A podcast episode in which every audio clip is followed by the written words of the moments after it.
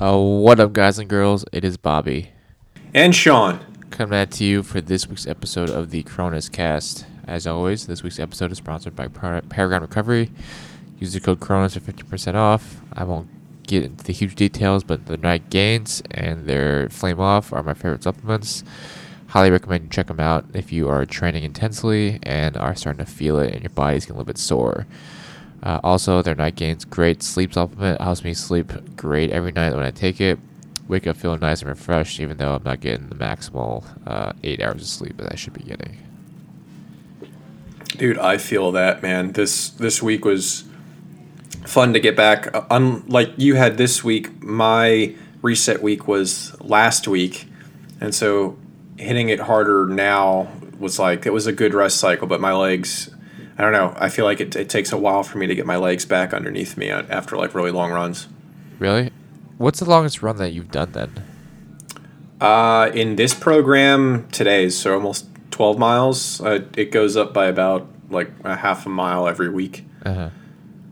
And then, uh, yeah, same with biking. Biking goes up by about five miles weekly now. So um, I think I'll probably, for my brick workouts for the, at least the next month, it'll be around a 70 mile bike and then anywhere from 30 minute to 60 minute run following that. And then just waiting for the pools to open up. Gotcha. How's uh how is New York City doing that right now? Well, I'm so annoyed.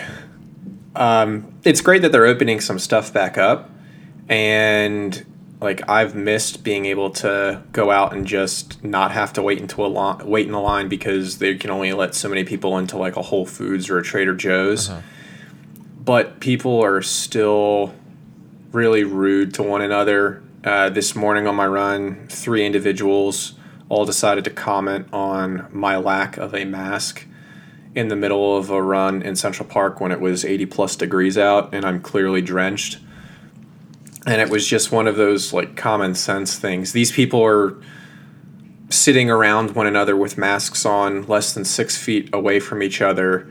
I am dozens of feet away from them, and they just feel the need to, you know, echo, put on a mask. Hey, asshole, put on a mask. It's like, I think of the individuals that are going to be at risk of catching it are the ones that are sitting half a foot to your left and Right. then touching you on your right. Yeah. Yeah, I don't get the whole like wearing masks when you're outdoors and training. Like it doesn't make sense to me because you know, the sunlight in UV is kind of a natural antibacterial slash anti infectious disease agent where the UV light is pretty good for you. So just the whole idea of putting a mask on working out, it seems asinine to me. Yeah, and people are do it all the time, like bikers, runners in Central Park. There's uh I mean there's dozens of trails that you can take to make up miles. And I would say 50% of people are running with like a bandana covering their face. If maybe I was going on a 20 minute run, I would consider it, but like about for half a second, and then I'm like, no. But for anything over 30 minutes, I don't know what you're getting out of it. And the fact that people are just, again, so confident in their own precautions that they can just yell at you and judge you, I, I just think is is ridiculous. And it, it just goes back to this idea, almost like the cancel culture, where everyone thinks they have an opinion where they can just ruin someone else or attack someone else as if they're not living in a Right. you know some glass hut. And I should note all the people that yelled at me today and made comments like I smiled back at, I waved at, I gave thumbs up. I really wanted to say some awful things back to them, but then I thought about it. Every single person was probably 70 years plus. I don't need to remind them of their own mortality. Right, right, They right. know that. They know. Like that'd be a really easy comeback just to you know, I'm not at risk. And of all the young people that are at risk, I wouldn't consider you uh, nor me a candidate for potentially contracting it because we're relatively fit. I, I think it's like a more of a obesity related young person, you know, contracting COVID nineteen right now. Yeah, it's like if I mean you think about things like you can control and what you can't control. It's like if you're someone that's more you know at risk or you know has health issues, like you probably shouldn't put yourself in circumstances where you are exposed to people who could potentially Exactly. infect you. You know, so instead of blaming others, you should be kind of for blaming others for things that that you can't control. You should probably control things that you can't control, and then like not you know put yourself in these situations. And these people are just so adamant about the mask thing. You know, I was annoyed by some of my classmates during the uh, protests up here in New York because they were they were calling for just some really asinine legislation. They really weren't thinking about ways to better the relationships between the police force um, and different communities in the city. And it's the same people that you know they will repost. It's this slacktivism where they're just reposting stuff about masks and I don't get like being offended for the elderly. Like these people are the same ones that, you know, 6 months ago you were yelling at for, you know, ruining the social security program and destroying job markets cuz they're not retiring and destroying homeowner rates because, you know, they're not moving and they're driving home values up because there is less on the market. I mean, it's like you know we we're now we're protecting the seventy to eighty year old uh, group, and I get it. Like everyone has grandparents, but I'm young, I'm healthy. When I'm that age, I think I'll understand that you know there's a whole bunch of generations coming and I've had my shot and I've had my time and I need to do something like maybe not expose myself in the middle of Central Park if I really think it's that big of an issue. Yeah, 100%. And it's just like uh I think everybody likes to. I haven't really like come to a good conclusion or a good take on like why people are so adamant about like, you know, protecting other people. But it's like, you know, the world's a dangerous place. You know, if you try and make, you know, everything as safe as it can possibly be, then like, you know, that's impossible. That's never gonna happen.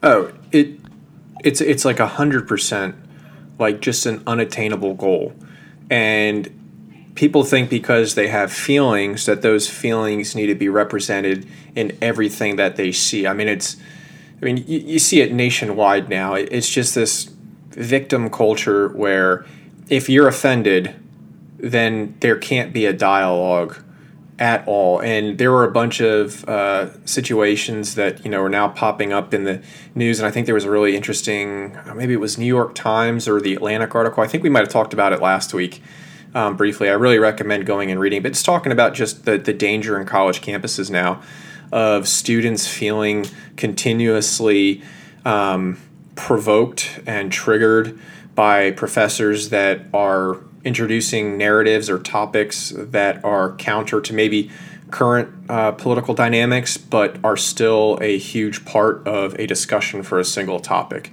You know, you, you can talk in, in criminal law about police reform and the way that the modern penal code works. But at the same time, you can still have the conversation then about uh, the disproportionate um, treatment of you know the the black and brown communities in this country. But people don't want to like have the conversation before that. They just want to you know attack the system. It's like you can't you can't do anything better for the system unless you address all of the issues, and that starts with understanding the totality of the subject, not just like the pieces you really want to. Yeah, I think the article you're talking about is the uh, the coddling of the American mind. Is that article? Yeah, that yeah. one. You sent you sent that to I me. I sent that to you. It was an Atlantic yeah. article. Yeah, it's a good article. Uh, pretty. It's actually not. It was pretty old. It's from like 2015 or something. But they recently published a book about the same thing. But basically, for those that aren't really aware of what's going on, I actually recommend you take a read. Uh, Google the uh, quote unquote the coddling of the American mind uh, in the Atlantic. It's a great article. It kind of highlight some of the challenges or kind of the climate in universities and higher learning right now, where students are, you know, demanding safe spaces, you know, uh, my, like advocating against microaggressions, you know, making sure that words count and that, you know, that these emotions, that people's emotions are real and that we have to you know, take into account people's emotions when we talk about things, blah, blah, blah. And then I kind of noticed it, you know, in med school. Uh, it was kind of like wild to me, like the first year of med school, being exposed to like, you know, you, you have to watch your microaggressions, like microaggressions and your words count and mean things. And then like watching that kind of progression to like students like complaining about how med school like doesn't, you know, accommodate them and that the med school should change the med school's policies to be more accommodating for people that you know to take more tests or like are taking longer to take tests or are facing hardships when studying so the school needs to like give them more time to study they tried at one point going to a three day weekend every weekend uh, to Oh my God, Fridays I'd off love that. just so that they can get an extra day of studying in. I mean, I signed the petition just because I wanted a three day weekend, not really agreeing with the whole idea. Oh fuck But yeah! just- But it's like this. I think it's becomes it's becoming more apparent in higher education uh, these days, where you know students have the expectation that you know the universities and teachers have to bow backwards for them to make sure that they can succeed, and that you know when the students or the teachers aren't you know giving them the the best opportunities to excel, that you know it's like systemic injustice against them, and it's like it blows my mind because you know, med school is hard for a reason because being a doctor is hard. Like there are there the hours they work as a doctor are, are long. Residency is hard and long, and people like get to this point where they just expect you know that that people will bend backwards for them to accommodate them, and it just becomes a toxic mental psychological like trap that people fall into, and that you know anxiety is higher, depression's higher, mental illness becomes higher because you know uh, it's like kind of sensitizing the brain to, to become less resilient to Yeah. like mental. In, in information law, we have this uh, model where you have like codes, laws, uh, norms in the market. And I feel like now we're at a place when we look at higher education in the market, individuals are expecting that if they're paying these outrageous costs to go to a single year of school, that they should be able to dictate the curriculum and their return on the education they're receiving. It's like that's not the purpose of higher education. You aren't paying to go and have a fun experience. You're going to be challenged both Right. academically, you are going to be challenged by different viewpoints. And it's through that challenge that you grow and you identify, you know, the person that you are. When I got to school, uh, you know, growing up in a military household, I was more conservative while I was at undergrad, I became kind of more, you know, of a centrist. And then as I've continued my education in the military and then now at law school, it's like, you know, I've started seeing that shift as who do I want to identify as as an adult? And I would not have gotten there if nobody had challenged my previous viewpoints. And to think that you can dictate how we should be teaching is just outrageous because all that's going to do is just close the door on 50% of the knowledge that's out there. Yeah, that's a good point that you said about um, the students dictating to the teachers what they like want to be like to get other education. Because like, I feel like a lot of my classmates came with the expectation that hey, like I'm gonna pay like fifty thousand dollars a year for med school, and then you know. I'm just gonna pay that money, and at the end of the experience, I'm just gonna get my diploma that says MD on it. But it's like, it doesn't really work like that. You can't just pay for something without working for something. It kind of defeats the whole purpose of paying for school and then just expecting a diploma at the end of it. I still don't understand. I've I brought it up earlier, but I our our school went to a uh, pass fail structure for the last semester. Passed all of my classes, but that to me seemed unfair to society in general, not just to the law students that you know maybe got their groove. Like I feel like I, I hit my groove this last semester, and then now in the summer months. But for everything that's going on in society, for students at schools, not just law programs, but at undergrads across the country, to have this pass fail framework when people are dealing with significantly larger life issues in the workforce, keeping their job, losing their job, paying a mortgage, feeding their children, staying healthy, all those things considered, for the students that get to stay in their bedrooms and learn. And I think of like, you know, individuals, probably just 1% to 2% of a student population would actually uh, face, you know, a more difficult time learning in that environment than the other 99, 98%.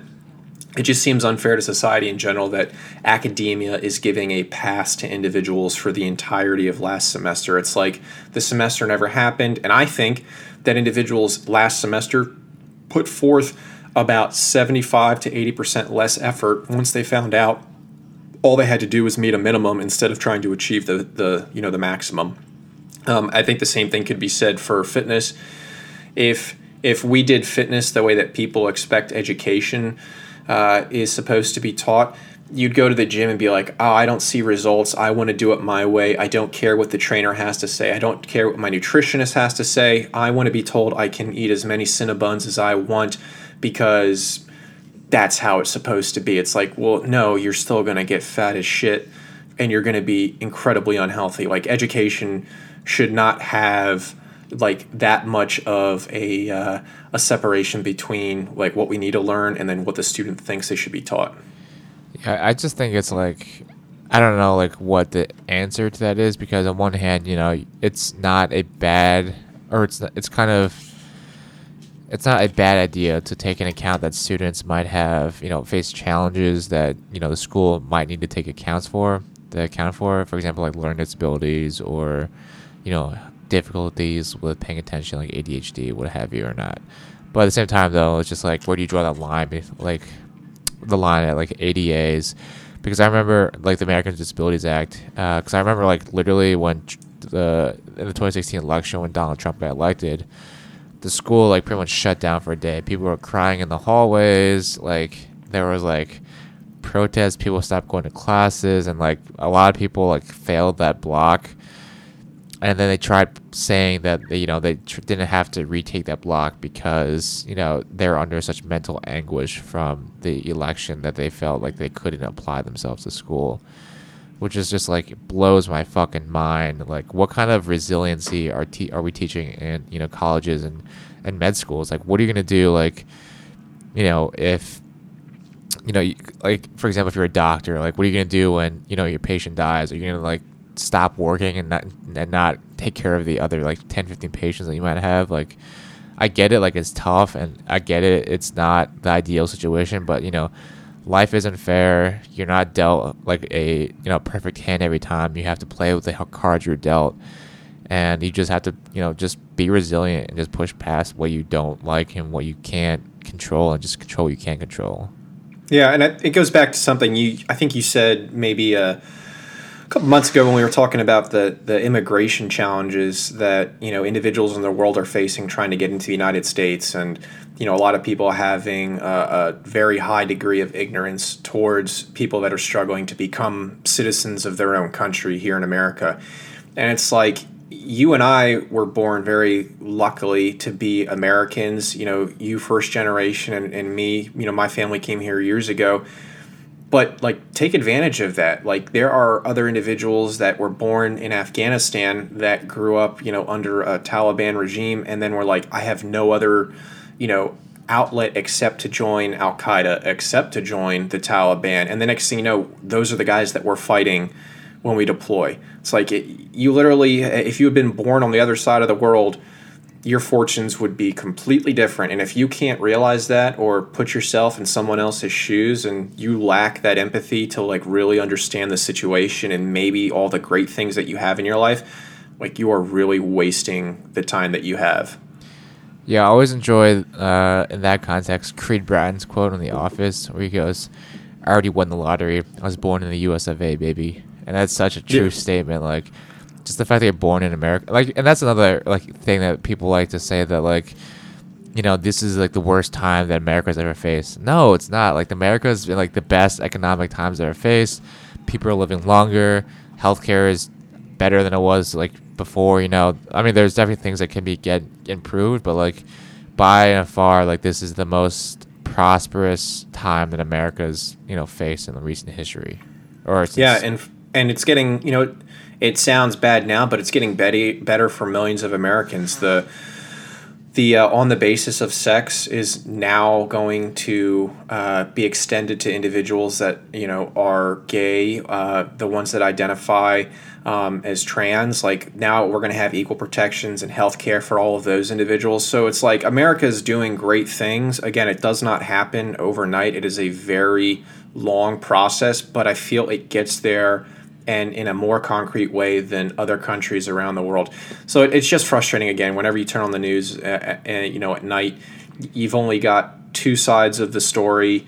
Um, and there's no discussion about you know what happens you know in between on the coin but i think you know we've hit that pretty significantly in the past on podcasts. But I we know we promised uh, all the listeners out there that today we're going to talk about that moment you get your Ranger tab and what to expect within the first day to 30 to 60 90 days after graduation being a new ranger qualified individual serving in the united states military. So uh, we have different perspectives on it. Uh, bobby did it uh, a little bit later uh, and then went to the 75th. I had to do it essentially because it's a requirement coming from IBOLC.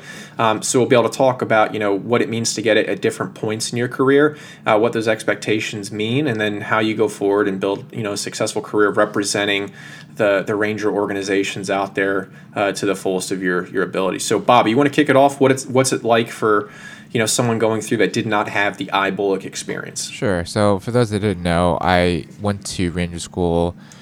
Uh, I guess it was almost a year and a half after I had gotten into the army. So I went in 2004 in February, January 2014. So I was already. I was oh, I was like like first lieutenant at the time. I want to say is that first lieutenant like a year and a half in? Yeah, your first lieutenant. Yeah, so I was the first lieutenant, so I already already had some experience in the army. So I was a little bit late to getting to you know to ranger school uh, as lieutenant, but um, getting out of it, it was uh, a great experience. I thought. However, I will say, as kind of a cautionary tale, um, that I, when I graduated from Ranger School, I went back to my unit you know, I dropped my my RAS2 packet almost immediately uh, when I got back to my unit because I was in that timeline, that window for for applying to 75th. So I dropped my packet, and then I was essentially moved to staff because you know I was on the wait list to go to RAS2. Got my packet approved. Was set to go in September. So from like May when I dropped my packet and found out I was gonna go, May until September I was sitting on staff. And because I was sitting on staff, I became um, kind of complacent and lazy and kind of just generally honestly kind of a piece of shit. Um, I hated being on staff because you know you're sitting there just planning stupid shit, like uh, just putting stuff on the calendar that you have no idea like what actually means. Like I remember I was playing an operation to like deploy guys to like a mission in in uh, Korea, but I was like I don't know what any of this shit is. I'm just like playing and just like making stuff off as I go. So I became like super complacent and like my work was terrible. It suffered terribly. And then at one point, uh, my S3 pulled me off the side. Oh, actually, that was my S3. It was the HHC commander who was a uh, 275 guy. So he was a he had a scroll already. He pulled me in his office and, and was like, "Hey man, like what is going on with you?" I was like, "I, I don't understand, sir. I'm like doing my job." He goes, "You're not doing your job. I'm getting complaints from the three. You know, he's gonna take your RAS your RAS spot away from you because you're not performing." And he's like, just, just because you have a tab, you know, you have you can't sit back on your heels. Like people look up to you, like all the other lieutenants on the staff section, guys who uh, will never go to the line. Essentially, like guys who are broken or like have injuries that prevent them from going to the line. These guys look up to you because they'll never go to the line, and you're sitting over here complaining and bitching about being on staff when these guys are stuck on staff the entire time in this unit. And it really kind of like sobered my my viewpoint of things uh, because I didn't really realize that I was being such a shitty like leader. You know, I thought I was doing like all the right, like doing my job, but I wasn't like, you know, didn't have the right mindset of supporting the mission, being a good team leader or team teammate because I like didn't give a fuck about the other lieutenants on staff because they were just you know on staff. So I was like, I don't give a fuck about these guys. I don't give a fuck about this unit. Like I'm off the 75th, later fuckers. But then that's like the worst attitude to have because you know at the end of the day, you should be taking the opportunity to better the organization, no matter what organization you're in and no matter how good you think you are. Like I became super cocky because I was like one of five people in the FA battalion with a tab. So I just immediately thought that, you know, I'm better than everybody else, which is not the the the mindset that you should have. And that was a huge learning point for me and a huge like dose huge slice of humble pie to to not um to, to really be humble and to really help those help out the help out those around you because um, it was really I guess I came really close to losing my spot, and then it wasn't until my commander that pulled me aside and told me that like you need to shape up or you're gonna lose your spot and you'll be stuck here. Then I that I really took that to heart and really kind of changed myself. what was it like immediately within the first week of getting back to your unit? You know, wearing the tab. Um, you know, especially being in an FA battalion, was that something that you know people asked a lot of stories about how school was, or what? What was your focus? It was like it was kind of weird because there were guys. Because uh, another thing is I got moved to a different battalion, uh, different brigade because my brigade was shut down. So they sh- they just lateral transferred me, to the next brigade over, instead of PCSing me to where where they were standing up the new brigade. So I got like laterally transferred to the other battalion, and then like just walking into that battalion with a ranger tab, guys like, oh, who is this dude? Like, and I, and I also had like a second ID deployment patch on too because I deployed with my old unit. So like just by those two factors alone, I had like a lot more credibility where guys already were looking up to me, and um, I think I didn't recognize that guys or people looked up to me, and I kind of just didn't give a fuck about work because it was just waste of my time, and then yeah. uh, it really put a detriment on not only like my section but like the whole S three section with all the other lieutenants and officers and, and NCOs in the section. I think that's a huge point that you bring about being put on staff because when I did get to my unit at Hood and I was Ranger qualified and I felt like I was one of the most fit individuals, you know, on that entire installation, just from walking around and going to any gym with any armor officer. Uh, I was like really angry that I had to sit on staff because it was like, all right, well, the army just sent me to IBOLC. The army just spent money to send me to Ranger School. I was successful at Ranger School. Uh, why am I not going straight to a platoon in order to use the, you know, the basic, very basic skills that IBOLC you know tried to to teach me um, and and put those to good practice because I sitting up here in staff I you know I learned every single name of every single platoon leader in the battalion and went through kind of like a rank order of all right this dude's a turd this dude's a stud this dude's middle of the road like where do I see myself potentially winding up and then because we had um, both infantry and armor companies I remember being told at one point, like, oh, uh, the BC might give you a tank platoon. And I was sitting there like, yeah, no.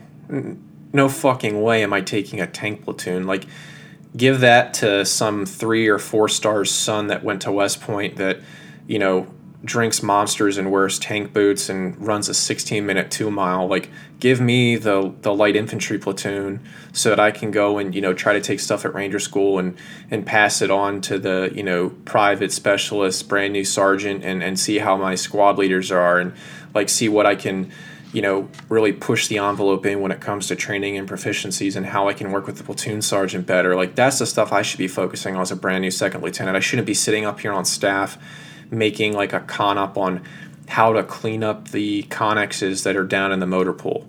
Like, what a fucking waste of my time. I still think that, by the way. When I was at uh, Carson and I was sitting up on brigade staff, I thought the exact same thing because there were tons of company commanders that I either knew before from Hood, knew while I was at the career course, or worked on you know projects with them while they were on staff, and just sat there going like, listen, I get that having a Ranger tab isn't the end all be all because there were plenty of infantry officers that showed up with it that were total garbage and overweight and were wearers and not bearers.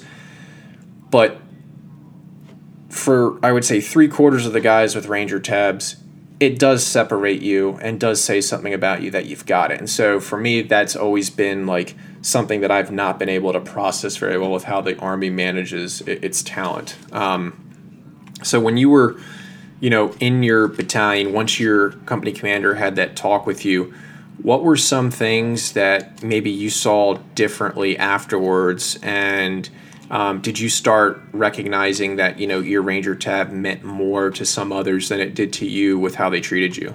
Yeah, I would say that definitely, like, I became more cognizant of the fact that the guys, the other lieutenants that were my peers, actually kind of looked up to me because and looked to me for like some not really guidance, but just like some, I guess, like indirect influence on how they should be acting or behaving in the office. Because like, you know, I would come in and like in the mornings after PT, I would like drink my coffee and just throw my feet up on the desk and just chill out for a minute for like an hour. Just like wouldn't do my work for an hour just because I thought it was stupid. They want to start working, and then, then all the I started noticing that the other guys would do the same shit too.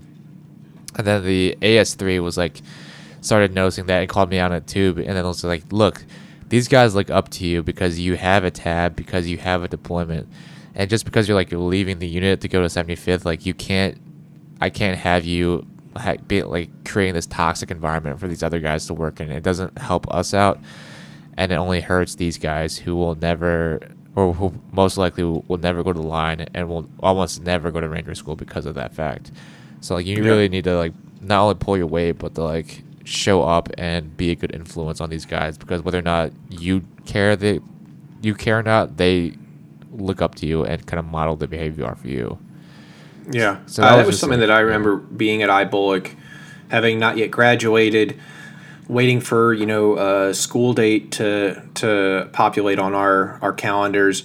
You would see a lot of uh, details of like just newly graduated ranger qualified infantry officers that would have to come and like you know help run whatever platoon live fire we were doing or company live fire or the sticks or the machine gun uh, ranges and they were handing out ammo. And i just remember being like i am so jealous of these individuals right now because they seemed like so cool. Like I understood like no, I'm gonna go, I'm gonna pass that course, just like this you know dude did, but like them standing there with their tab and just being like yeah like here's your ammo. Or yeah it wasn't that bad. You're like man like all i want to do is be as confident and like happy and proud that i'm wearing a ranger tab as this guy right here. And so after i graduated i was like man i really hope i don't get put on a detail because that sucks to go and have to play like OPFOR or like go back out to the field after you've already graduated. But at the same time i kind of look forward to it because it was one of those all right i've got mine. Like i can go help out like in a very minimal way you know this organization that made sure that at least i was successful in going through ranger school with IBOLC um, and so that was like uh, I look forward to that. And I did I did have to go out for a detail and uh, got treated way differently because I had a tab compared to some of the other guys on the detail that did not. Yeah, and it's like I think that's a great like my experience has really shaped kind of my demeanor that I put um, that I show amongst other people or peers, and that you know just by the fact that we have tabs and that we have you know come from regiment, we're held to a lot higher standard than your average soldier or your average what have you. Like people look up to us for you know what they are, should be modeling, like what the right thing is. Like just because we have the tab and we have the ranger experience, like the regiment experience too, people are like, oh, this guy like no has been there. He's got the experience. Like we should be doing what he's doing. Just like not even like overtly thinking that, but kind of like subconsciously thinking that because you know it's just held in such high esteem. That both the tab and the scroll are such held in such high esteem that you know people then look to you as to like what I should be doing or how I should be acting in public or in certain cir- in certain circumstances too. So Yeah, I mean, like we talk about it with kit. Like I went to a range before um, my last deployment to qualify, and it was like, I better shoot expert. You know, you, you know immediately when I got on the range, um, some of the guys that I went to qualify with from HHC were like, you know, like, oh, what are you gonna shoot? And you're like, man, if I shoot anything less than expert, you know, people are gonna think I'm a I'm a scrub.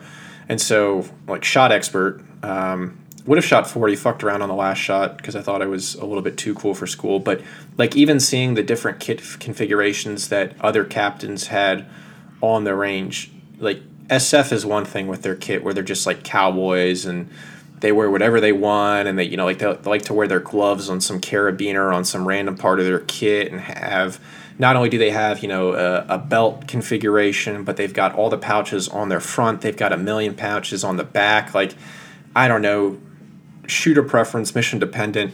But regiment was like no it's like very clean and, and very sterile. Like you don't carry more pouches than you need. Everything has a purpose.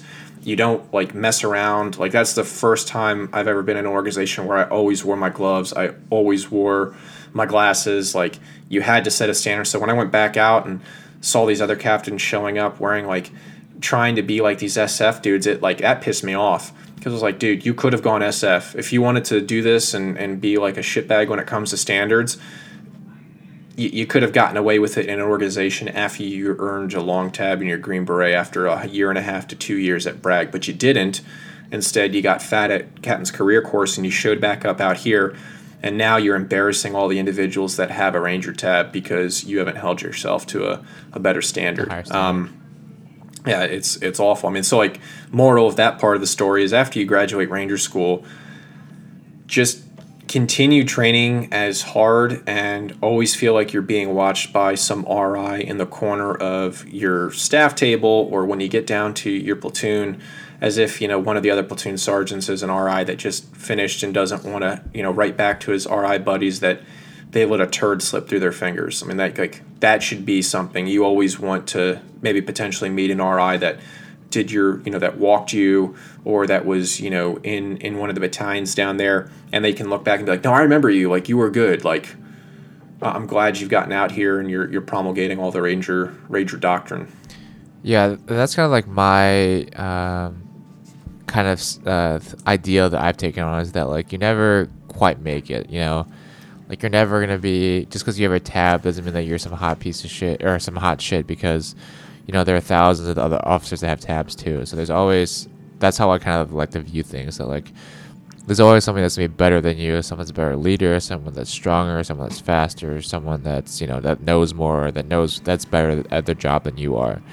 So as a result, because you never make it and there's someone always better than you, you should have to keep pushing yourself and to keep striving yourself to become better and to kind of, you know, never, never getting complacent with where you get. Like because of that experience with my with myself being on staff and FA battalion, like I became super complacent with, like I was still crushing BT because I was getting regular RAS too, but you know, as far as the job goes, as- far as doing work, I was became super complacent. Like I didn't do any, it didn't pull anything around the office. It was just like, you know, I just became kind of a toxic uh, individual on staff because I thought that I was too good for it. But in the reality, like, you're never too good to do stuff like stupid shit or to you like you have to do it and you have to pretend like you like it in order to create a good uni- organizational culture that you know that dr- really lifts everybody else up around you.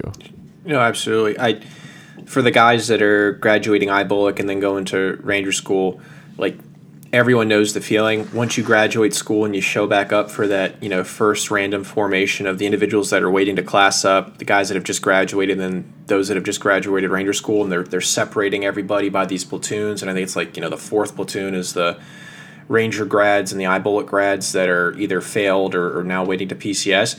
It's like a really awesome moment because for you know six months you're in these formations and you're the guys or, or you're classed up, but you know you're looking at these brand new Ranger qualified infantry lieutenants. And you're like, I just got to get there. I got to get there. And then finally, when that date comes, and you're standing there and they're like, we got nothing for you today, or, or you're going to the mech leaders course next week. You're like, whatever, like dope. I'm just glad that I'm standing here. My hair is short. I look stupid, but like I've got my tab. Um, I had to go and do the squad sticks as OPFOR. Uh, and you know, if you're a new ranger graduate, like you're gonna see some stuff that like you thought you probably didn't do while you were at IBOLC, whether it's like some really awful tactics or you know you didn't really have good command and control on the objective. But then you're going to see individuals that don't care whatsoever about ever getting the tab or the fact that you have it that will just totally disregard any AAR comments that you have for them. And for me, that was like one of those. That was the first time where I was like, I'm going to shut my mouth. Like, I'm going to let this dude just run with how he thinks this is going to be.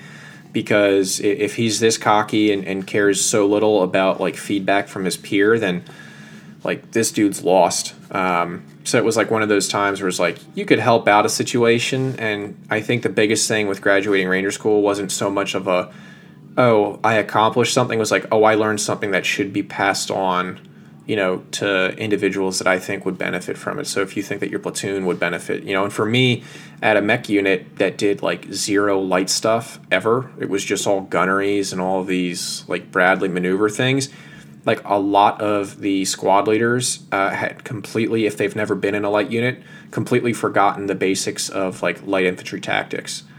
And so, like having that ranger experience and trying to emulate the RI's teaching um, basic movement techniques uh, in different formations and speeds and communications, like that was huge because you know we, we went to Afghanistan light instead of heavy, and aside from my uh, platoon sergeant and about maybe five other soldiers in my platoon of 42 like everyone else was essentially like a baby tanker. And it like we had to spend about five months training up every single day and at jrtc to make sure that like we were basically proficient with stuff that guys at 10th mountain 82nd 101st kind of take for granted.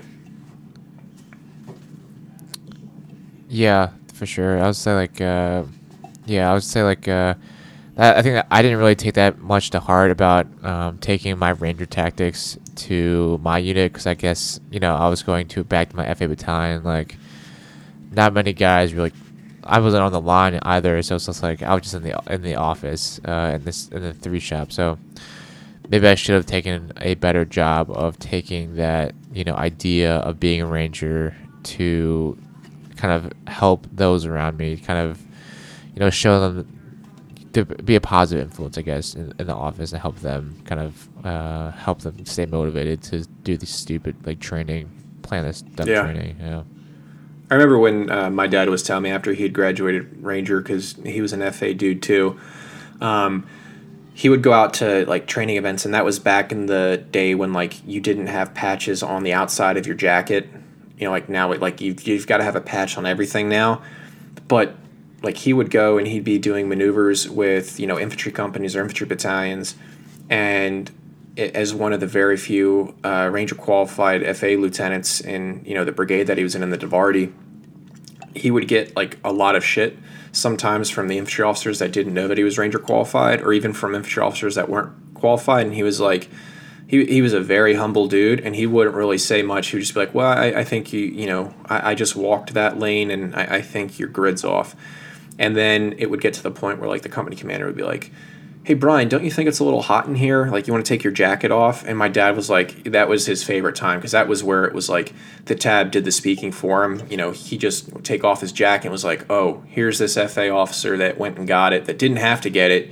But wanted to challenge himself, and so then he went back and was like, you know, if I'm learning anything from Ranger School, it's the fact that you know you can pick up things that you weren't expecting to learn, and then at some point it's going to come back up again. So, you know, for him being an FA officer, the way that, you know, the FO would communicate things back to the platoon leader in the company at, you know, when uh, you're 10 days down in Florida, he was like, okay, now I see how that kind of would translate to, you know, his battery um, receiving fire missions. And it was like, all right, they're, now I understand how I'm supporting the, the infantry dudes on the ground.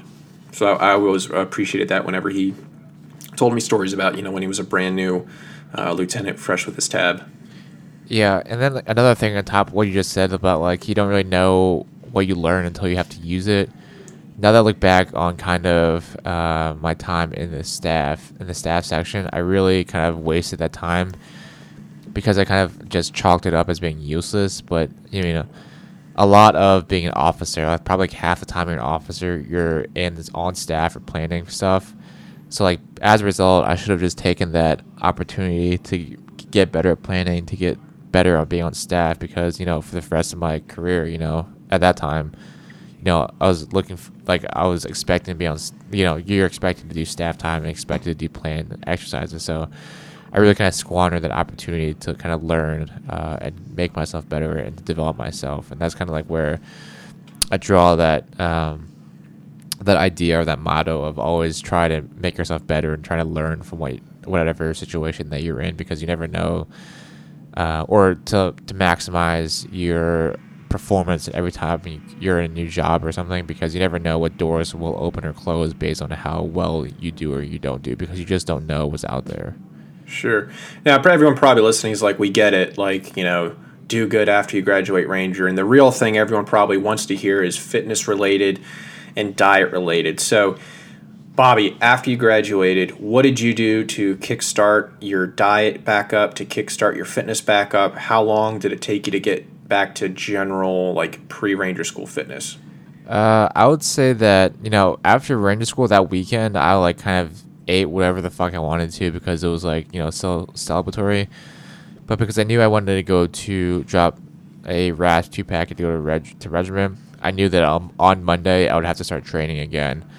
And I just remember that first Monday going back to the gym. I remember going for a run and running like a ten minute pace, thinking I was gonna die.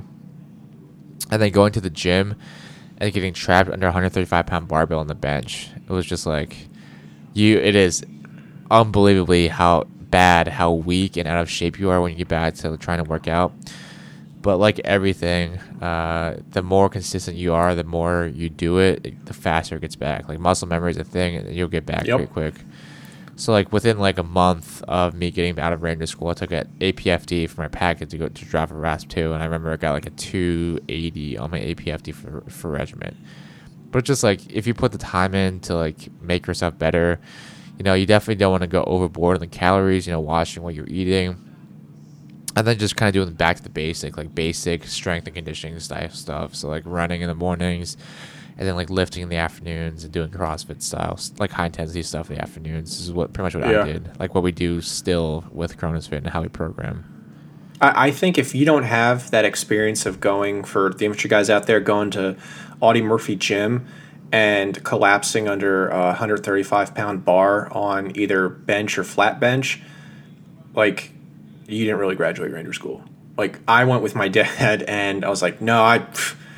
135, like, come on. I, I was doing 275 before. This is not a problem because I was all top heavy. And I remember getting a couple reps and being like, oh no Yeah. dad, get it, dad, dad. And that's also something like, what do you wear at the gym? Uh, at Audie Murphy, there's not, you know, Rangers typically aren't going there because they've got the CRTF, they've got uh, I went to Audie Murphy a lot. Au- Audie, Mur- not Audie Murphy, I'm talking Smith. Um, Oh, Smith. so like you don't see like a lot of Rangers at, at Smith because that's like the 3ID Task Force 128 Bodybuilding.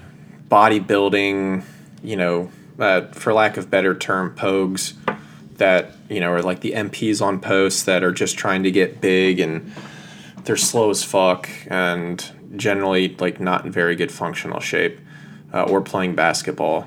Um, so like I.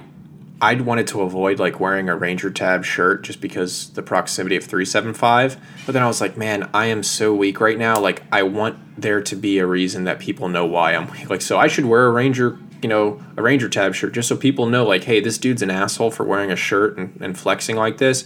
But now I understand why he's just completely getting crushed by like lightweight. So that, that for me, I was like, all right, like I'll do that once or twice just to make sure people know that bald headed fuck over there is not a total loser. I don't know. I feel like if anybody knows anything, uh, and they see somebody at like Fort Benning with a shaved head, freshly shaved head that's like dying, it's probably Super skinny. Yeah, they probably know why that's true. That, but that brings up a good point about um, about wearing Ranger tab stuff. Uh, don't be that guy that when they graduate goes and buys all the Ranger tab swag and wears it. Like, don't throw a Ranger tab on the back of your truck. You know that big ass. Don't do it. just It's, don't do uh, it. it. I know you want to. Like I, know. wanted to I so wanted to badly. so bad. All I wanted to do was put that, and then I was like, "Well, who cares? Like I'm Ranger qualified. It's like, just be cool. Yeah. Come on, man, be cool. It's, like yeah. I, I bought the Ranger panties because, uh, like, a bunch of my buddies that I graduated with, that night we went and we had, like, a little barbecue, and all the guys at Independence Place that had graduated were wearing the same Ranger panties. And it, it sounds totally dorky now, like, to have actual Ranger panties, but, you know, like, you, you should be proud about graduating Ranger school. So, at no point after you graduate should you feel at all embarrassed for being proud of that. Um, when I got to Hood, I remember people would give me like dirty looks because it's Fort Hood. It's not like you're wearing a Ranger tab shirt at Lewis or you know Hunter or uh, Benning. It's Fort Hood. Like there are you know more Ranger tabs probably in Greenland than in you know all of Killeen, Texas. So like people would just give dirty looks, and that was like one of the things I was like, that's why I'm not putting it on a on my truck. But like just don't don't go overboard with it. You don't have to put it on your plate carrier whenever you do Murph. Um, you don't have to, you know, what other what other shit do people? You can put it on an Nalgene, like put a Ranger tab on an Nalgene. That's something to com- be completely like you know proud to do. But at the same time, again, if you're super proud to be like Ranger qualified and like that kind of stuff motivates you, you should also be the guy that then puts a packet in for one of the soft branches. Like you shouldn't you shouldn't celebrate Yeah. your Ranger tab if you've not taken the next step to, to, to use it. Yeah, definitely for sure. It's just like uh, I remember I bought like a Ranger tab flag, but I was like, wait, where the fuck am I gonna hang this up? Because it's kind of douchey. It's a big ass flag. I have like a Ranger sweatshirt too that I just have just because that was like my post Ranger school uh, buy was a Ranger hoodie. Just because, so I just have it for memorabilia's sake, but like I don't wear it really because it's kind of, in my mind, kind of lame to wear that around. Yeah, and they're like you know a lot of the stuff that you can buy at uh, uh, Ranger Joe's, which is not the preferred place to go. It's Commandos. Commandos. You know, don't go to Ranger Joe's. It's only Commandos. Um, don't go to Ranger Joe's for the last time. Um, like a lot of that stuff you see there are for the RIs. So if you wear that out and about, and because essentially if you're not in Ranger Regiment and you're an NCO that's gotten his tab, I, I can't remember what the statistic was, but it was something like you have a 60 to 80% chance Oh, of yeah. being an RI at some point in your career. Like they tell that to all the enlisted graduates of Ranger School that aren't in regiment. Like you need people there to, you know, get the next generations of Ranger qualified soldiers out into the Army. And it's a very select pool that they are allowed to pull from um, because guys will get out or, you know, guys will go soft and then it's like you'll never see them again.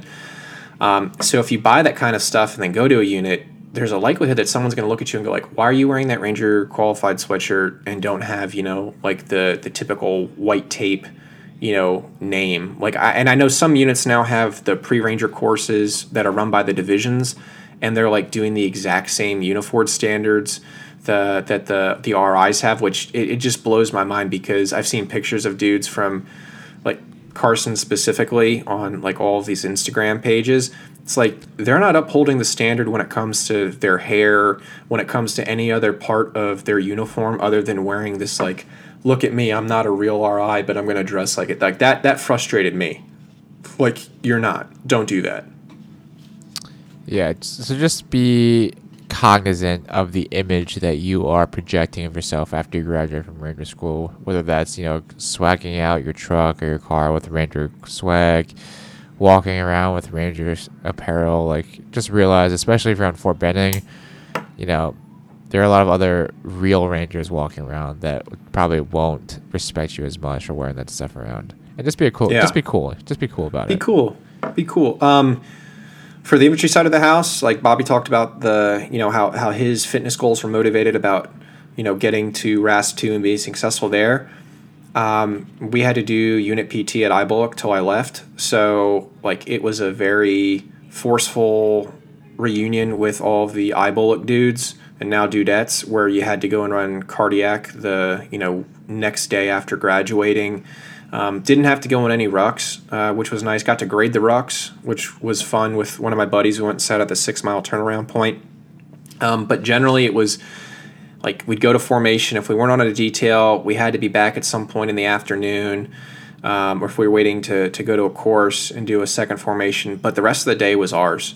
So it was like going to the gym, trying to get cardio back up. So, like, what should the focus be? Like, we've got a post Ranger School program, and this is not like a plug for it, but the, the program generally gets you back into getting up to like 15 miles, 20 miles a week for running, so that when you get to your unit, you're in general the same cardio shape as you were when you went to Ranger School. Um, the lifting will be very basic uh, in the program, and it's something that I would definitely recommend doing so far as the basics, like get your general strength back up, and then when you want to go more for like a, a functional fitness route. I would say once you get closer to PCSing or get to your unit, that's what you should focus on. Again, if you know you're going to a light unit, like some of them aren't going to care that you can clean and jerk 275 after Ranger School. They're going to expect, though, that you can crush a five miler because the majority of your commanders at the battalion and brigade level are coming from regiment. And they're just be like, hey, we're going to keep the exact same standards here um, as, as elsewhere. Uh, as far as fitness goes, generally your, your roommate will probably be a graduate with you. Um, I remember shopping though at the commissary, and it was like, yeah, we're gonna split it this week. Like, you get this stuff, I'll get this stuff, and he'd come back, and I'd have all this rice and ground beef, and my roommate had like just all of the Otis Spunkmeyer uh, muffins, all of the peanut butter, and you're like, dude, I I love it, but I don't want to fucking grow this Ranger baby anymore. Like, we have to. That was fine for a week where we just watched nothing but The Office, but it, it's time to grow up. Like we've got to get back to to really Yeah. earning uh, that tab. Yeah, luckily for me, like, 'cause I knew I had to go to RASP too soon. I like set myself up for success by immediately like on Monday after getting back from Ranger school, just being like, you know, I can't be bullshit. I can't eat a bunch of bullshit because I have to get back in shape to go to RASP two, and that was like, you know, I think don't they like offer profiles coming off of Ranger school for like a month or some shit to give you your like body back to recover or some shit? Is that a thing? Yeah, I got offered a profile when I got back to when I even got to Hood, which was like three weeks later or four weeks later. Um, they were like, "Do you want a profile?" I was like, "For what?" Yeah. They even have for guys coming off SFAS too. When a, a, a dude that went down to seventh group, um, that was a that was a captain. Um, he had like a three or four week profile because his, his ankles and stuff were were blown up from all of the rucking. But yeah, like I would say, like within like, because I went to RASP two like five months after graduating from Ranger school, which I don't know if that's like an anomaly or if that's. But like, I'm blown away that like I did not understand that was how quick the turnaround was because I'm telling you guys, like Bobby beat every single person in that entire class in almost every like basic fitness event. Like not like he wasn't like Brian like, you know, having the fastest FOMA, but we did like a lot of functional fitness training while we were there. Like it was not just like a we're gonna run every day, we're just gonna do body weight stuff. Like there's a lot of weightlifting involved. I don't think anyone beat you on a single like Metcon we ever did. I don't know about that. I know about that because I was the one like, who the fuck is this guy? Like I I hate functional fitness right now. Why am I losing to him? And then when we got to be on a team during the the 75th workout, we crushed everyone. That was was like, all right, good, yeah, yeah, yeah. That's my teammate. He's good. But yeah, that's just like just to give you like an expectation of what if you put your mind to it and put the effort in, you can be back to like pretty tip top shape within five or six months from Ranger School.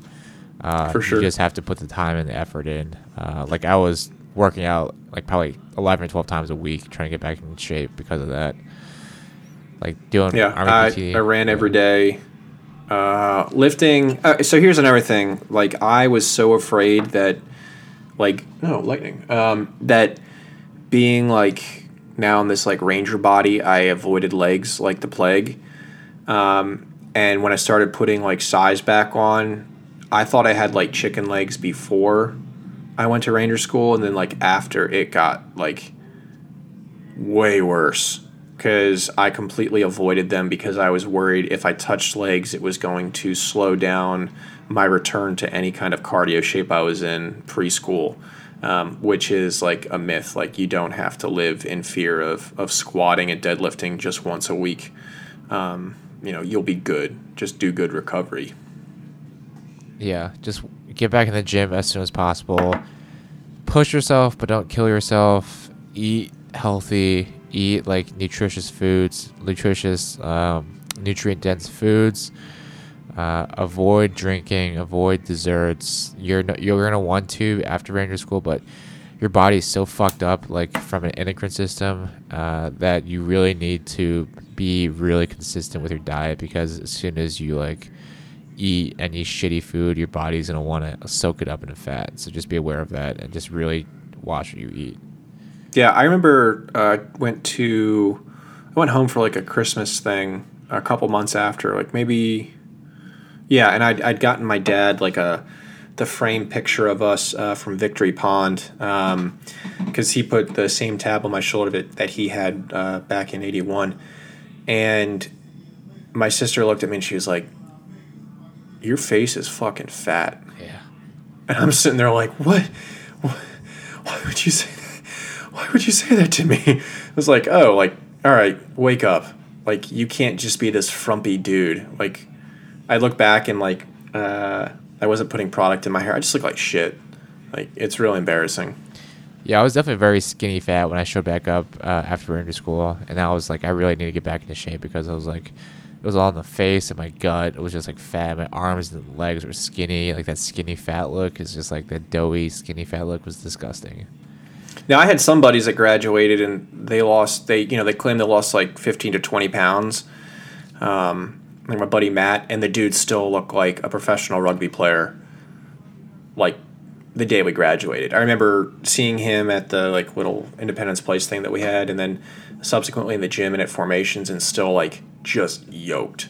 I mean, the dude is still yoked to this day. Like you know him, like I, was so jealous of. I was like, so I think that goes to show if you go to Ranger School like pretty svelte and in shape, like you can also teach yourself while you're at school and like track kind of macro macronutrients and make sure like you can count calories and know okay like I'm eating healthy essentially while I'm here at school. I'm going to be calorie deficient probably a couple times, but generally like you eat I think pretty well at Ranger School, not to the point where like you're you're absolutely gonna die and shed like all this like great body weight that you've put on.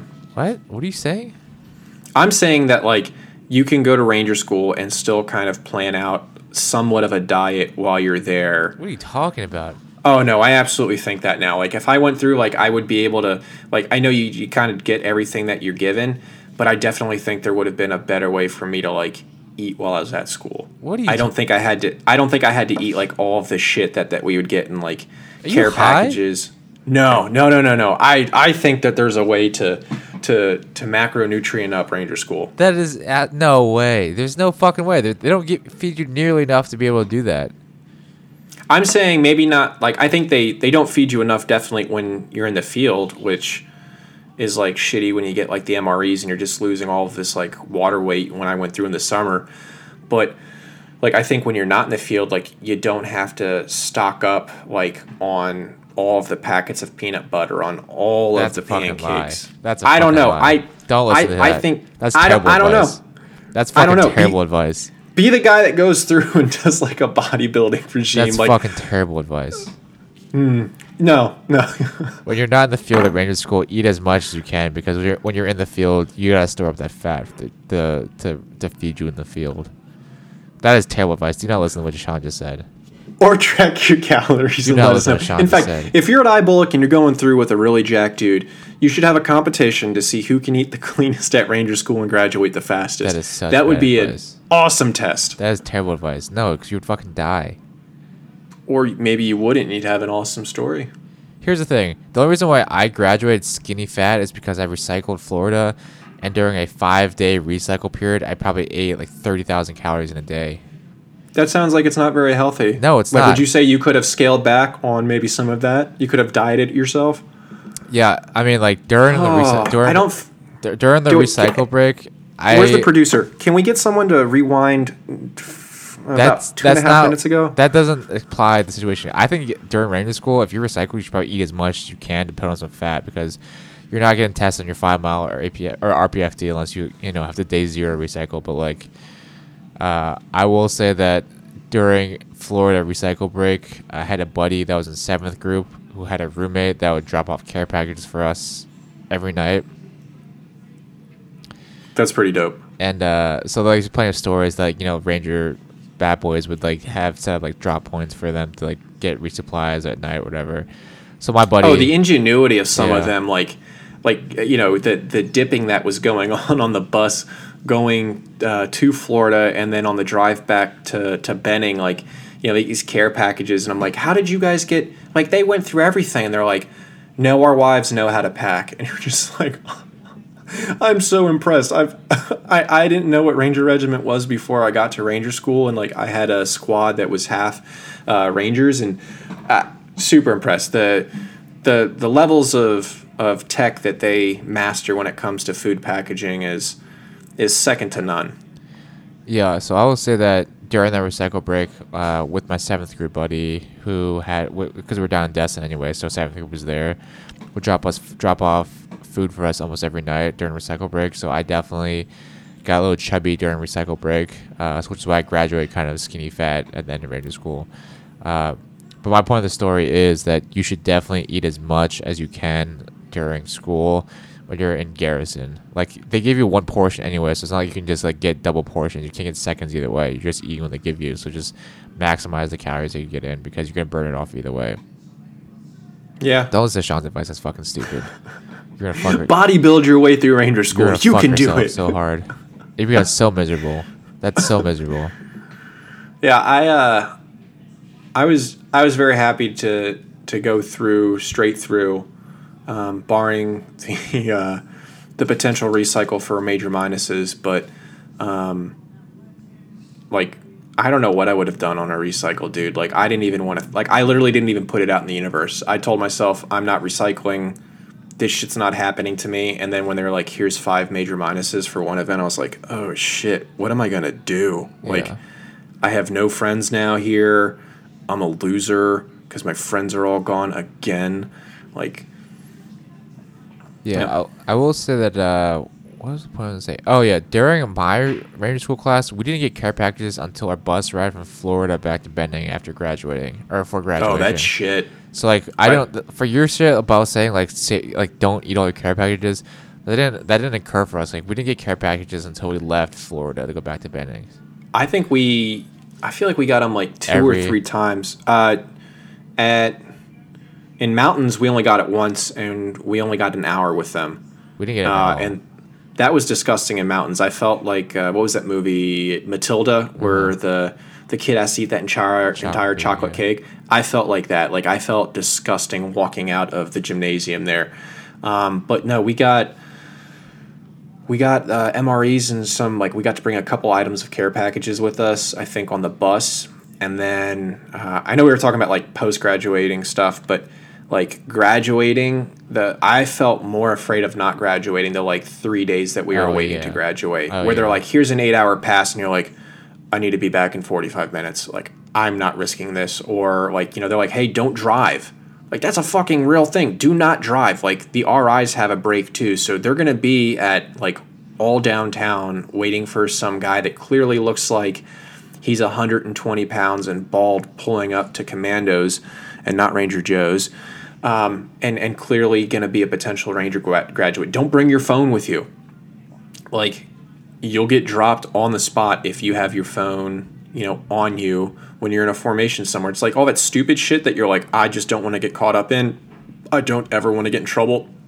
I want to get my shit, get out of Victory Pond, go pick up my bags, and then like drive the fuck away from here for the short while. Yeah, that was like yeah. We didn't get any packages during our entire time in school, and then that like that break before you graduate, it's like don't fuck up, do not get in trouble because it's not worth it. Just do what they tell you to do. Just suck it up for the last couple of days and just get the fuck out. Dude, I tell you, I don't know where where did you go for um, when they put you in barracks when you were waiting to graduate? Were you were you on uh, what is it camp? I don't. That's like a blur to me. I think it was like the like National Guard train up site or some shit. That's I think. Told Yeah, over by the basic training center over by Sand Hill. Sure, I can't tell you where it was. Yeah, they put us there too. That was amazing because it was like incredibly AC controlled. Yeah, AC. Like it was, it was clean. It was big. It was quiet. It was like pitch black all the time, and guys were sleeping for like two to three days. Um, like that was, that was clutch.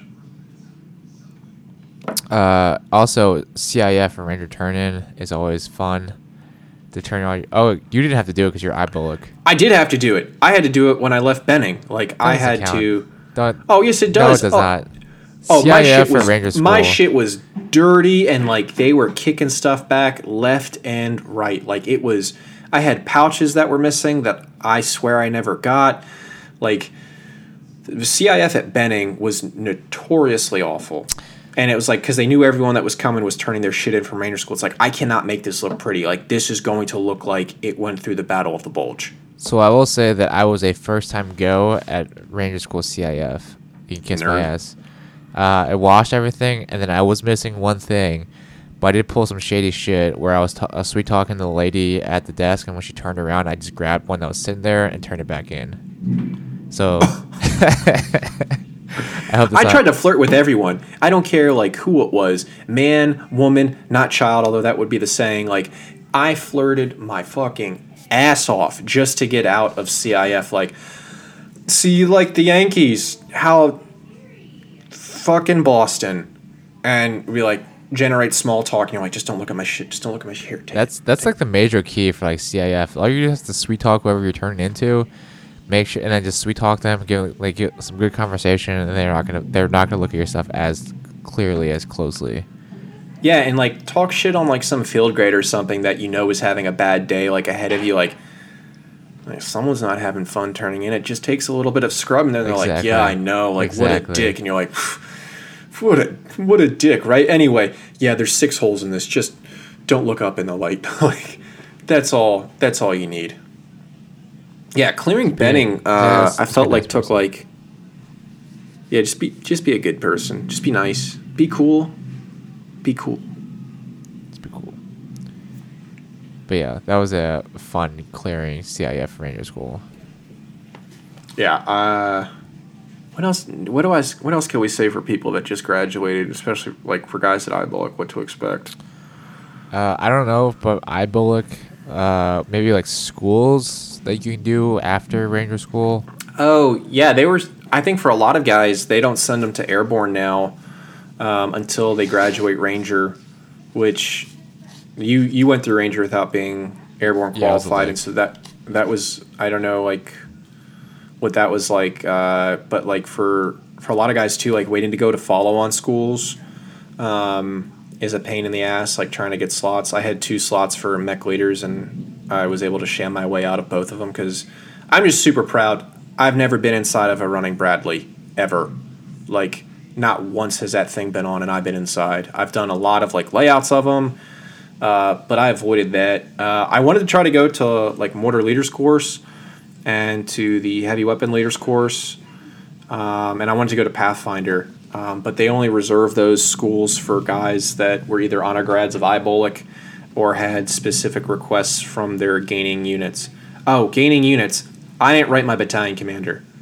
I never. Um, I looked up who my commander was and saw that he was a tabless armor officer, and was like, "Yeah, nothing good is going to come from this." Like, hey, sir, I just graduated Ranger School, something that you've never done in your 17-year career because you've been fat and lazy on your ass.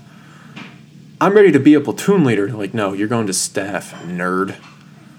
Yeah. What do you think? Th- what is your advice for people to write like letters to their commanders or not? My advice is not to do it because I think that you give an opportunity to make yourself look bad before you even show up to the unit. Yeah. And I Unle- Unless you're like some Nobel laureate writer, Eh, I don't know what the purpose is. I, I I a lot of uh, I would say the only people that I've known that have like really written letters happen to be West Pointers. I don't know if it's like the the West Point thing to do, but like the guys will be like, "Yeah, I emailed my brigade commander." It's like, why? yeah. Like uh, of all the things that they've got going on, they don't care that some new captain from career course is coming in, or you know, if there's 85 of them in his brigade, he doesn't care who you are. Same for the battalion commander; he doesn't care because there are 35 lieutenants in his formation. Like, who cares? And what are you going to say in there anyway that he can't just pull up on your ORB when he requests from the S1 all the the new gaining lieutenants? It's, yeah, it's, Um, it's just like what do you you can't differentiate yourself yet because it's your first unit, so it's not like you can be like, oh, you know, I did CTLT and I was a really good cadet at CTLT. Like, well, yeah, I did great. hey, I really like fitness. Uh, my famous uh, quote from you know LDAC was "lead the way," but now that I'm Ranger qualified, I can say the whole thing. Uh, I'm super excited to to be in your formation. I know we have a lot of great training coming up. I want to get there as soon as possible. Like, I'm telling you what, I've only had like one battalion commander I've really enjoyed working for. The rest I could do without seeing ever again in my entire life. So you're probably going to have a situation like that where you in in 3 months of getting to that unit you're not going to have any respect for this individual anyway and you're going to look back at this like cheesy letter that you wrote and be super embarrassed for yourself and judge yourself. So avoid that. If you want to write a letter to anybody uh, may, uh, maybe the three. Like, if you know somebody that knows somebody, like, I'm saying, like, I would write a letter to the three before I wrote one to the battalion Yeah. commander. I would just forego writing a letter. Period. I mean, I don't think it accomplishes anything for you. It only gives you an opportunity to make yourself look bad before you even show up to the unit, and to create a perception that you might necessarily not want before you even show up to the unit. No. Um, showing up to unit two, like, you're going to go through in processing. Uh, you're going to be doing PT. Again, I, it's just going to suck for you, man. Like, congratulations on being Ranger qualified. You're going to staff. You might have, like, one buddy that gets to go into a platoon straight away, but, like, 19 out of 20 of you are going straight to staff, and you might have to go straight to EIB. If you have an opportunity to do EIB right when you get to your unit, fucking do it.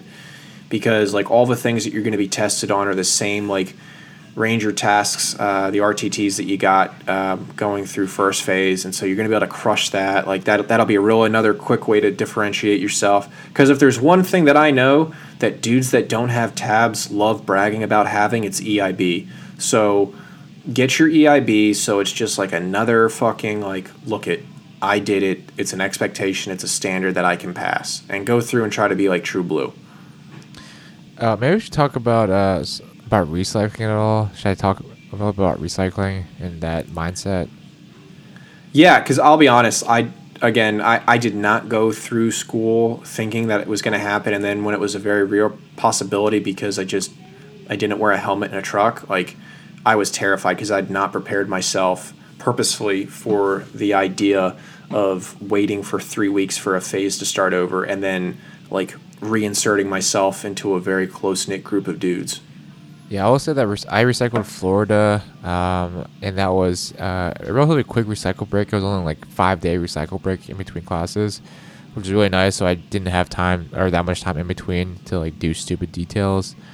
Uh, but recycling, I think I kind of did it to myself because like uh, my class that I started in graduated like April like third or something, but the next class I knew graduated April twenty fifth, which is my birthday. So I think I kind of put it out in the universe, like, hey, it'd be kind of. I was like, I kind of joked. I was like, oh, it'd be cool to graduate my birthday. And then, sure enough, I fucking graduated my birthday because I just had to recycle a class. So, uh, what what what's the number of people that you know of successful graduates or recycles? It's pretty. What is it like sixty percent? Yeah, I think it's like flowing. two thirds are recycle, like recycle at some point. Only like one third or thirty percent go through straight through. So it's like pretty rare to go straight through. Uh, so for yeah. the vast majority of people, do recycle. And the, I think the biggest thing when you recycle is that you know you get put into a brand new squad uh, with guys that have been together since you know Darby phase. So like you really have to be value added to the squad. Uh, you might not want to, but you should probably volunteer to carry the heavy shit to make yourself, you know, to give yourself a better peer and to you know earn some respect amongst the other guys you're joining because they don't know who you are. They don't give a shit who you are. You're just some random stranger that joins their squad. So really yeah, tell them what not to do, like to make them successful. Because you're also probably going to be put in a leadership position day one. You're either like briefing the platoon order if you're in uh, mountains or Florida. Uh, or you're leading it for actions on. Like you're, they want to give you an opportunity to get your go as soon as possible, so you can help out. Yeah, so just be value added. That's and that's kind of the motto of Ranger School in general. Just be value added to your squad platoon. I know IBOLC pass rates are awful right now. Um, like embarrassingly so. Like the last time I saw a statistic, it was something like 32 or 40 percent of, of IBOLC guys were graduating. That's it. It's like one third. That's it. Yeah, and I, like I think they take into account the fact that you know you might have a class of 160, but you got a lot of National Guard guys that are coming through. Um, if it's not like a West Point heavy front load, like I had a lot of National Guard guys, so none of them really get slots. Uh, and then you know you have a lot of like just straight dudes that just do not meet the standard and graduate. Oh, I, I, see. I, I think in my IBOLC class, uh, I remember there was something like sixty-five uh, dudes that we sent to Ranger, and I think nine of us went straight through. And then subsequently in the months to follow, I only think like a literally like a handful graduated um, after that, at least the ones that like we'd kept in touch with and heard through the grapevines that they had either been successful or unsuccessful at the course. So it was like if you know if the dude had not graduated ranger school within like I don't know two months uh, of you graduating, like I don't think they did. So like that was a you know look around, you'll you'll see your peers again. The guys like you knew were were really good are usually going to go straight through. So if if they're doing something that you're not doing, you should probably try to do it while you're at IBOLC to get to get into that mindset and standard. Yeah, I will say uh, I share a story about my one buddy that I started Ranger School with.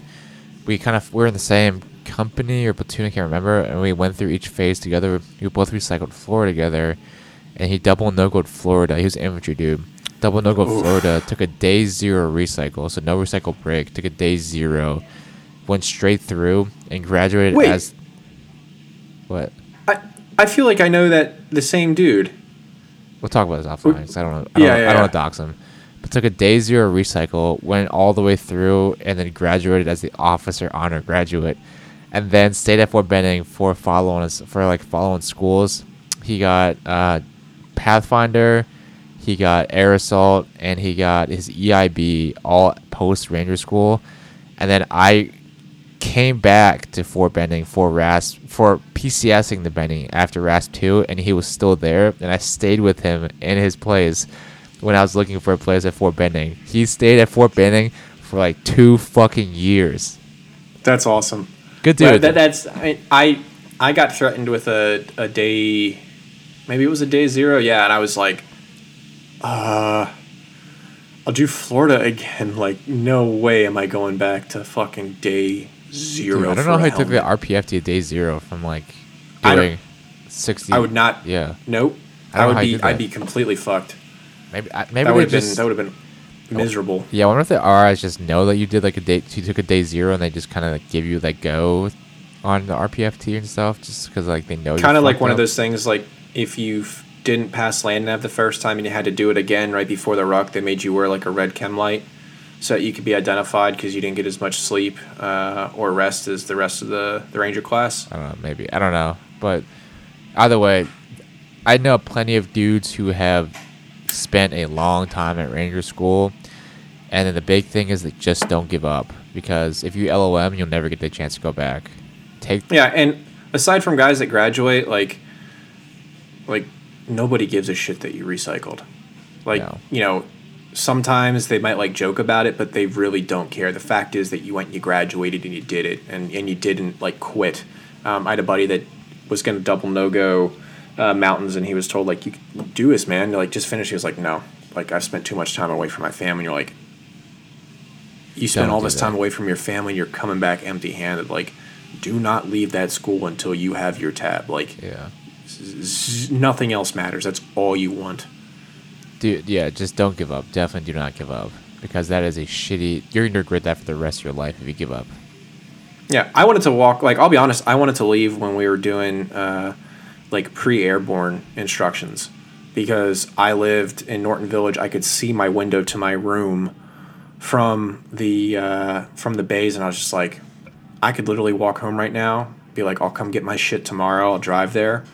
I was like, Ugh, get. I need it. We need to go to this FTX now. Like, I don't want to be here. That's a this is fucking. It was awful. I it was like probably it's probably the lowest mentally like I've ever been in my life. Like truly ever been where I was just like, I want to quit. And you're like, dude, you've been here for what 96 hours. Like, this is not bad. Like, shut the fuck up. Like, and then I got a no go because I didn't listen to the instruction. And when I got onto the DZ, I uh, I forgot to put a magazine in. I was like, did, did I need to put it? No, that's unsafe if I'm running around on an active drop zone with a mag in. Is that? Well, I don't know. Fuck it. And then I got there and they're like, "Where's your mag?" And I was like, "That makes sense. Yeah, I probably needed that." Like, so don't get caught up in feeling sorry for yourself because you'll make stupid fucking errors. Yeah, I will say that in Florida, I was feeling real sorry for myself. My second recycle in Florida, where I remember distinctly remember I was praying for a spot or for a snake to bite me, so I go to the hospital for a couple days. Oof, That was pretty low mentally. Dude, that's awful. I was praying for a snake bite. I was like, I pray to God, like please God, have a snake bite me. Not a really poisonous one, just one so I go to the hospital for a couple days. like a python, like a little bit of a bone chip. Yeah, and I was like, Ugh. But yeah, that's just everybody goes through that phase in ranger school. You just have to get through it, man. It sucks. You just gotta suck it up and just push through. Yeah. Plenty well, of, we're uh, we're we're getting in the realm of, of Ranger stores. You got anything cool coming up this week on your, your training schedule? Uh, July first, I start my first day in the hospital as a doctor. Um, I'm doing Dope. 24 next Saturday, so I probably won't be able to do this next Sunday. Uh, I'm doing a 24 hour shift on July 4th, which unfor- is unfortunate because the 4th of July is like my favorite holiday of the year. Um, Got to celebrate the patriarchy, man. Dude, I, I'm, I, I don't know like what it is about Fourth of July, but I've I'll, I've always loved Fourth of July. Like growing up, fireworks, like having the cookouts, uh, even being deployed. Like Fourth of July on deployments are like great days too. Yeah, I've never liked Fourth of July. I always thought it was like a virtue signaling holiday for the majority of the population. Like the assholes that wear the the flag uh, bro shorts and the flag tanks, and you know they do all this barbecuing, and it's like this hyper masculine frat bro thing where they're just getting photos and they have no idea what they're celebrating, but they're going to chant USA, you know, as loud as they can. Like it's just this. It's not a true like level of patriotism. I just like it because of the the fake asses that are out there that celebrate it. Yeah, I'm maybe it's 'cause cynical I when it comes to still that. Appreciate. Yeah, maybe just I I just always have loved the Fourth of July. Maybe because of I just understood what it actually is, and that's to me like one Yeah. of my favorite holidays of the year. No, I mean it's a great holiday, but like I don't know, just being in, like being at undergrad and then like being out and seeing how people in the city celebrate Fourth of July, like it is not like a, it's not a patriotic thing. It's just like a oh we have a day off, we can day drink kind of like holiday that I see a bunch of like the younger generation doing. That always soured the taste for me. I love it. My favorite holiday. But uh, that's what I have going on this week. July 1st, come July 1st, I'll be putting in orders, be taking care of people. For real. That's awesome. Doctor Doctor Zhang. Yeah, I'll be a true doctor. All right. But I guess we'll wrap it with that. Uh, let us know if you guys have any other questions. Uh, really, actually, we started getting a lot of resp- like uh, people hitting us up on uh, Instagram and, and the DMs and other stuff, saying about how they passed selections or passed uh, schools. Uh, that's actually really I love seeing those stories. Yeah. Um, I forget one guy like messaged us saying that he was like number one in his SWAT team or SWAT selection for in the police academy. So that was like really pretty badass hearing that. Yeah, and we got some some cats out there that are doing well with their weight and their diet and their nutrition planning. So, like, if, if you give us feedback uh, and let us know how you're doing, especially when it comes to like finishing these schools, we love to to help out and let you know like what you can expect or if you have questions. Again, for your infantry officer or FA officer out there that want to know like what the next steps are, um, if we don't know answer, we'll point you in the direction of people that that knew. We have a new review uh, on Yeah. iTunes from, uh, ironically enough, Florida Recycle. Yeah. he goes, incredibly humble and knowledgeable guys. Their willingness to invest time into guys who ha- who they have never met is a gift to so many. Appreciate that.